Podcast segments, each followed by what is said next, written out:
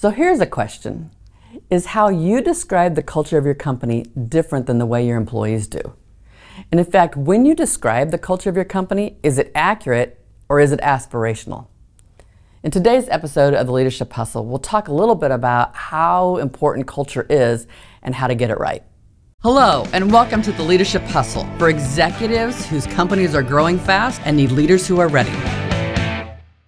Today, with the Leadership Hustle, uh, we're going to talk a little bit about this this culture and how um, how often we hear leaders talk about their culture. Mm-hmm. And, you know, when I say, so tell me about your culture, and they point to the wall and it's got, you know, their five or eight uh, values, values, on it. On it yes. And they say that's their culture. And yet, when you go and talk to the employees of, of their company, they, they, they say, well, yeah, we know those are the words, or we've heard those words, we talk about those words, but that really you know, yeah, we kind of like them, but it's like that isn't really our culture. So I, th- you know, we thought as we were talking about this this episode that we should really talk about what culture is, and when we talk about and describe culture, you know, how do we talk about it, and then how do we get culture right? Right.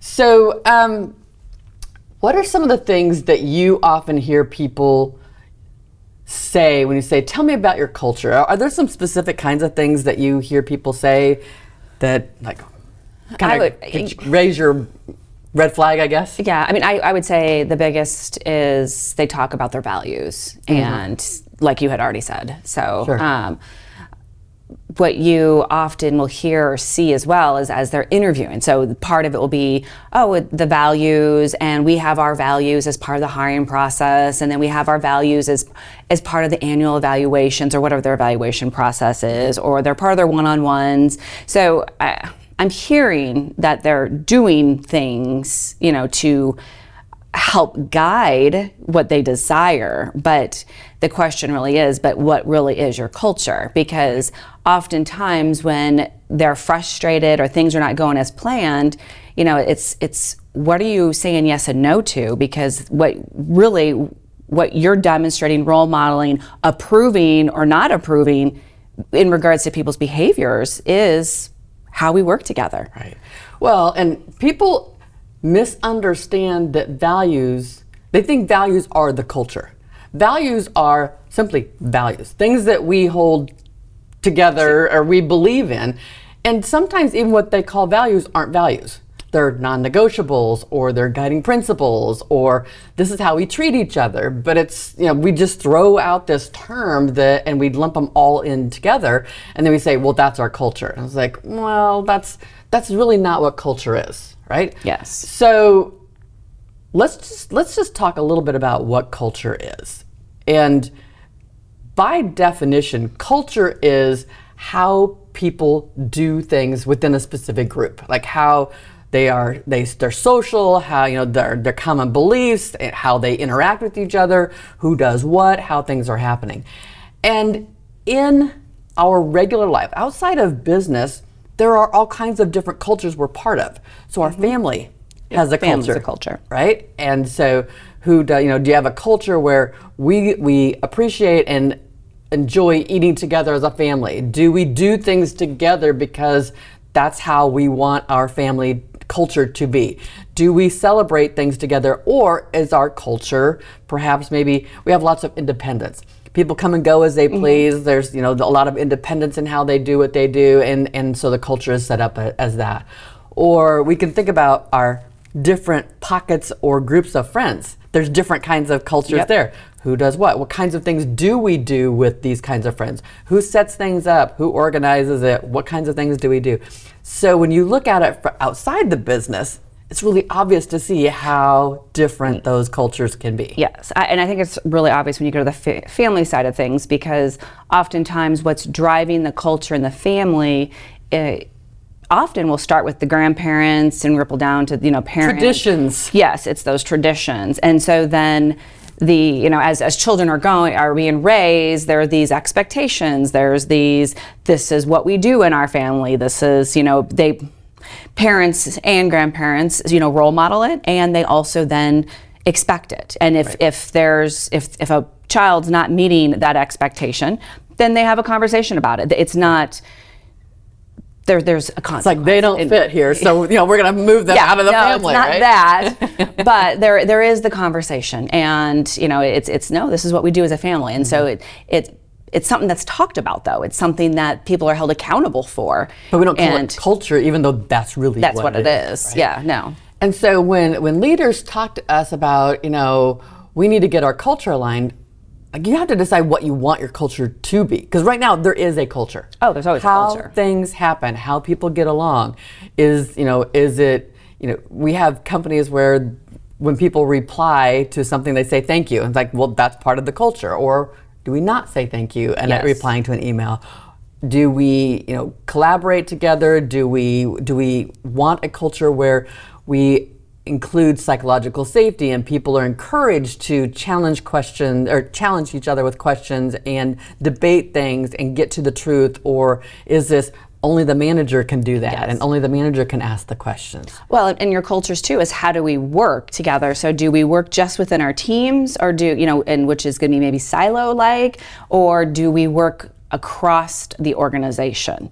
And so the things that we do every day is going to either demonstrate we just really function within our teams because that's where we hang out, that's the expectation. We're really it's not even as you bring on a new person, you know, it's it's you collaborate potentially with individuals versus if you have a culture that you want people to be inclusive of all the other areas so that they're working together as one team not just a department right? Then you're going to hear them talking about yeah, when we have a problem you need to be thinking about who all does this impact and let's bring those people together. Right. And you're setting those expectations, you know, with with individuals and how we work together. Right. So some companies that we work with, you know, one of their values, one of their guiding principles, one of their non-negotiables is being collaborative. And so if you have those words, so my question is as people are being interviewed for positions, they say, well, these are our values, and so that demonstrates our culture. The question in most cases would be, is that a lie? Or so is it or is it aspirational or is it actual? And I think that people who are, you know, sometimes recruiting and describing who they want to bring into the company, they say, well, we have a very collaborative environment.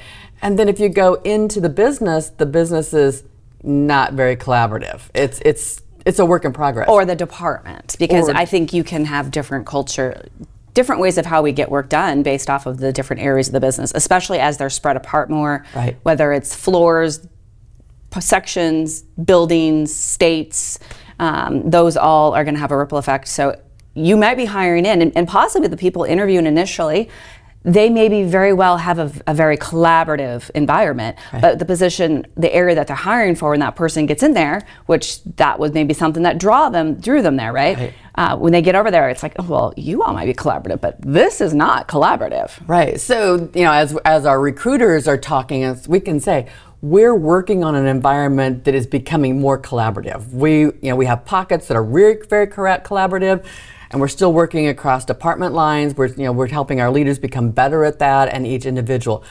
That's true. Like that's that's an if they're working if, if they're, they're working, working, on it. Yes, yes. And, and, and they aspire and they communicate it and they do things to help support and develop it. Then that's true. Right. If they say that and then really you get in there and you don't see anything, you don't hear anything, nothing's really happening, everyone's just doing their own thing, then that's not true. Right our leaders, as we talk to them, we we hear them say, "Yes, we're we're hiring for cultural fit." I'm like, what does that really mean to you? You know, does it mean well they they abide by our values, or we, you know, in many cases when people are hiring for culture fit, it is they think like us, they believe in the things that we believe in, they act like us, so things like. And I really struggle with that because is that the culture you're trying to create, where everybody thinks and acts alike? Or do you want to create a culture where you contribute to the environment, where you're challenging people and you're asking good questions and you're debating and you're you're allowed to bring your life experiences and perspectives to the table? Or oh, we don't want to hire you because we have a different philosophy on this, or they have a different belief mm-hmm. in this, or they their experiences aren't similar to ours, and so it's going to be more challenging because we're going to have to have these debated yeah, conversations. Well, I mean, with that scenario, though, either you're going to have a culture where people feel safe to speak up yeah. and it's desired, wanted, and we do something with it, or we're going to have a culture where everyone disagrees with the leader of that department and they make the decisions and everyone just follows along. Right. So, I mean, that's that's part of the culture. Which which is it that we have? So so let's go back to the beginning where we talked about you know do do the leaders describe the culture differently than the employees do?